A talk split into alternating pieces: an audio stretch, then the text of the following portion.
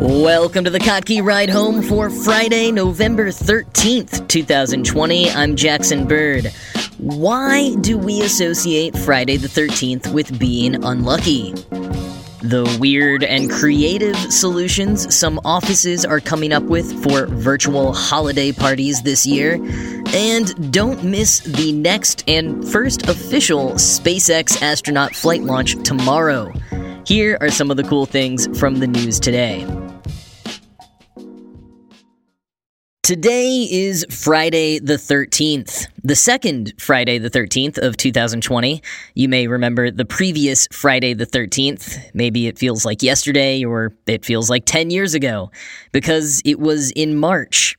And if you lived in some parts of the world, that was probably the exact day that you got a ton of emails telling you various events had been canceled and businesses were closing. It might have been the first day you worked from home, thinking it would only last for a couple of weeks. Maybe it was the day you stood in the longest grocery store line of your life, clinging to a four pack of off brand toilet paper that you just fought someone for. Here in New York City, it was the day that a rumor circulated that the bridges and subways were going to be shut down. Friday, March 13th, 2020 is perhaps the closest I have personally ever been to a cursed Friday the 13th and I don't want to curse it today. I'll knock on wood.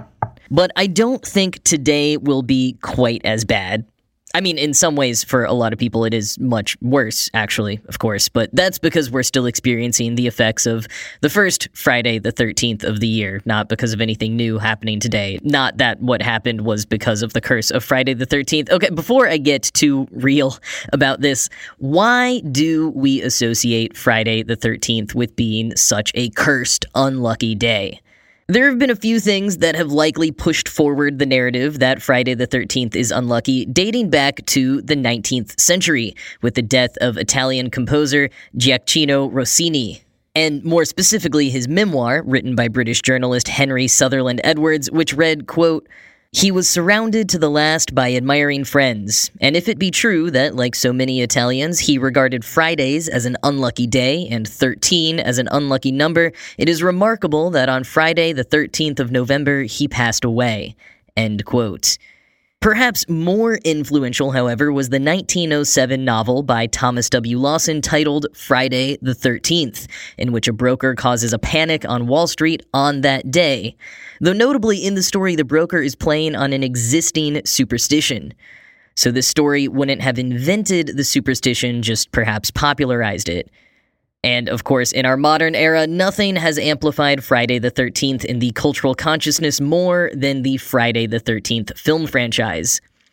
Perhaps you've heard that the superstition dates back to Friday the 13th of October 1307, when Philip IV of France arrested hundreds of Knights Templar. But there's not really a record of that event being associated with bad luck until the 20th century, when a number of novels proliferated the myth. Of course, the idea of the number 13 and the day of the week Friday being unlucky separately as two distinct entities does go back that far or further. A lot of people think of the number 13 as being unlucky because of Judas being the 13th guest at the Last Supper, or in Norse mythology, Loki was the 13th and uninvited guest at a Valhalla dinner party. He caused a stir that ended up leaving the world plunged into darkness. Party foul, my man. Around 700 BCE in ancient Greece, the poet Hesiod wrote in his almanac Works and Days, quote, Avoid the 13th of the waxing month for beginning to sow, end quote. He doesn't explain why, but there have traditionally been associations between the phases of the moon and when to sow seeds, so there's probably some connection there. Now, as for Friday being unlucky, one of the earliest recorded mentions of Friday as being unlucky comes from Geoffrey Chaucer's The Canterbury Tales. One of the later stories, The Nun's Priest's Tale, is a mock retelling of one of the classic medieval stories about Reynard the Fox, and in this case, Chanticleer the Rooster. Chanticleer dies on a Friday, and as the priest points out, so did King Richard, saying, quote, Why have I not your wisdom and your lore to chide the day of Friday as did you? End quote. The way it's written, it seems Chaucer was slightly referencing an existing superstition of Friday being an unlucky day. Though, as Aja Romano points out in a Vox article from March of this year, in which they refer to Friday the 13th as, quote, the longest running meme, much of Chaucer's writing was humorous and ironic. He could have been making fun of people's superstitions, or he could have just made it up. One last little footnote on the Nun's Priest's Tale from the Canterbury Tales. It is loosely, very loosely, the basis for the iconic 1991 film Rock-a-Doodle. Anyways, within the Christian tradition, Fridays were linked with a lot of significant events, like the crucifixion, Eve's offering of the apple to Adam, and the beginning of the Great Flood. So it is likely that some people may have associated the day with a bit of foreboding. But after the Canterbury Tales, we don't see another written reference to Friday being an unlucky day until the 16th century. Quoting Vox, in 1592, the playwright Robert Greene coined the expression Friday face, which was shorthand for a look of gloom or dismay. There's not much context for this usage either, but it's clear that by this point people were starting to view Friday with a wary eye. In 1633, in his play A Match at Midnight, the Jacobean playwright William Rowley described a plague of Friday mornings, the most unfortunate day in the whole week. And just a scant 20 years later, another minor English dramatist, Richard Flecknoe, was anecdotally given credit for penning this ditty. Now Friday came, you old wives say, of all the weeks the unluckiest day. End quote. And indeed, throughout much of the 1800s, we hear about people being superstitious of Fridays. All kinds of almanacs and guides instructed people to abstain from starting journeys, new ventures, harvesting, getting married, and even recovering from illness and giving birth on Fridays. Children who were born on Fridays were said to be incredibly unlucky, and as I'm saying this, I just remembered that I was born on a Friday. But we really don't see mention of combining the bad luck of Fridays with the bad luck of the number 13 until after that 1907 Thomas W. Lawson novel about Wall Street. And from there, the superstition picked up rapidly, with newspaper articles as early as 1908 referring to it as a quote, ancient superstition. So, are we missing something? Or is the case, as it is with so many things, that a relatively new phenomenon was misattributed as going back much further than it really did? In other cultures, there are different day and date combinations that are unlucky. In Greece and some Spanish speaking countries, it's Tuesday that's unlucky. In Italy, Friday the 17th is an unlucky day, and this is apparently because if you mix up the Roman numerals for 17, X V I I, you can get VIXI, which means I have lived and is associated with death and therefore bad luck. And like the number 13 here in the States, there are some Italian hotels without rooms numbered 17, and even airplane rows that skip 17.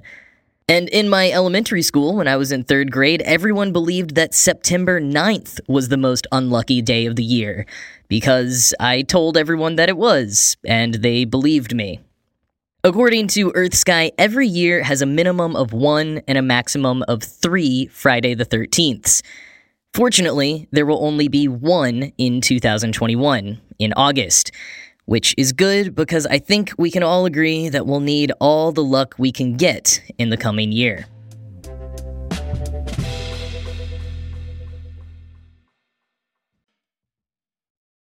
After over eight months in lockdown, we're all feeling the Zoom fatigue. So, the last thing most of us want is a full schedule of holiday themed Zoom happy hours with our coworkers and professional partners this December. Fortunately, a number of companies have really stepped up their games to offer more creative spins on the virtual party, and some of them are pretty weird. One quick note the article I'm mostly pulling from here is about office Christmas parties in the United Kingdom, where it's a bit more of a thing than here in the States. They even get tax breaks for annual Christmas parties, which partially explains why so many of them are going forward with parties this year and still have the budgets to do so. Anyways, so a more low key option that many are opting for is sending out gift baskets with things like gingerbread house making kits, cocktail master classes, and other types of shared cooking classes. Wired says that one company even got some former contestants from the Great British Bake Off to host a lesson for their employees. But it goes much further than that, quoting Wired Workplace hologram company Spatial is being used to host VR parties with personalized 3D avatars. And IT services company Velocity is using VR headsets for a celebratory session of virtual paintball. End quote. Events technology company Hirespace is offering virtual parties using a game style interface where employees can navigate between rooms of the party, which can be customized to look just like the physical office. It's super experiential. The game starts with you being picked up in a taxi and talking with your driver, played virtually by an actor, before being dropped off at the party, where you can wander around the rooms until you find the people you want to hang out with or the vibe that you're looking for. You can even go hang out in the bathroom. Woodbine Farms is one of a few places who have been contacted to host virtual tours of their farm, specifically of their reindeer. One production company is offering both pre recorded greetings from and virtual visits with Santa. Swamp Motel, an immersive theater company, is one of many offering virtual scavenger hunts that, while not holiday themed, are a popular option for office parties. And like the virtual cooking classes, they also offer to ship out pizza and cocktails to the participants. Edward Poland, the co-founder of Hirespace, told Wired, quote, It really is possible to elevate the office Christmas party beyond a dystopian pseudo-meeting to something more special, experiential, and memorable, while supporting the events and entertainment industries which have suffered. End quote. And while so many in person event companies have been able to successfully pivot to virtual events, it doesn't mean everything is peachy keen. They say it's about the same amount of work, if not more, because they're having to create entirely new operational systems, and they bring in less revenue. You can't charge as much for many of these things, and especially at this time of the year, they don't see the same profit margins on alcohol sales at the events. You know, I really do have to hand it to a lot of event and theater companies. You know, I have seen some truly remarkable creativity this year. Of course, it doesn't make up for the real thing, and I can't wait until we're able to do in person events again, but it's been great to see the innovative ways that they're weathering the storm. Not least of which because I am really, really tired of Zoom parties.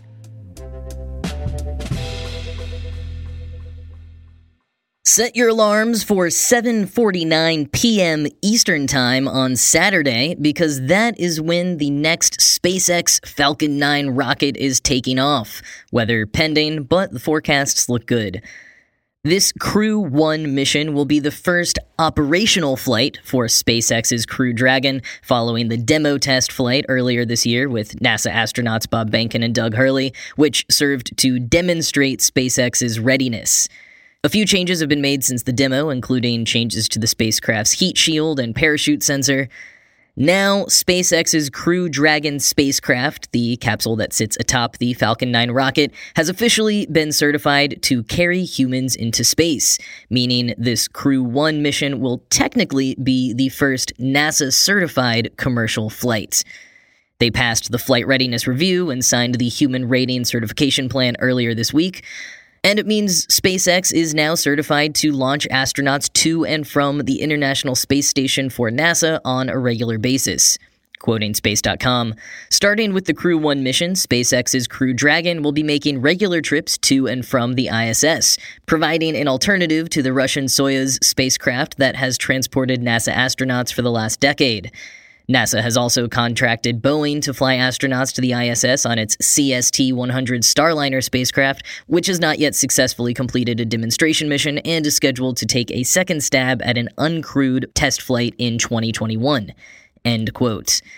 Saturday's crew consists of NASA astronauts Victor Glover, Mike Hopkins, and Shannon Walker, as well as Japanese Aerospace Exploration Agency astronaut Soichi Noguchi.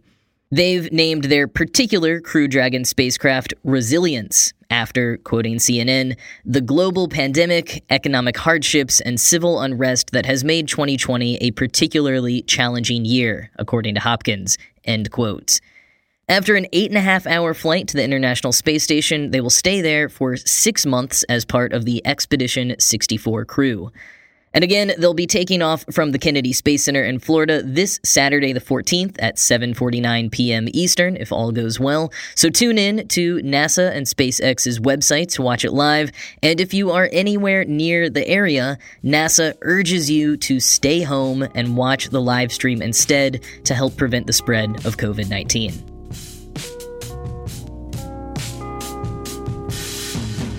One last thing today, as pointed out on Kottke.org, today is the 50th anniversary of the exploding whale in Oregon.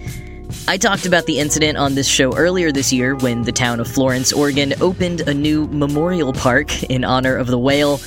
If you want to learn more about the time a town accidentally used too much dynamite to get rid of a beached whale, you can listen to the July 2nd episode of this show, and definitely make sure to go watch the remastered 4K video, especially if you've never seen it before, over on kottke.org. Links to both in the show notes. But now that is it for this week. I'm gonna go to a virtual happy hour where I will spend most of my time in the virtual bathroom talking to a shady virtual character voiced by an out of work actor, because that's apparently what we do now in 2020. I hope you have a great weekend. I'll talk to you again on Monday.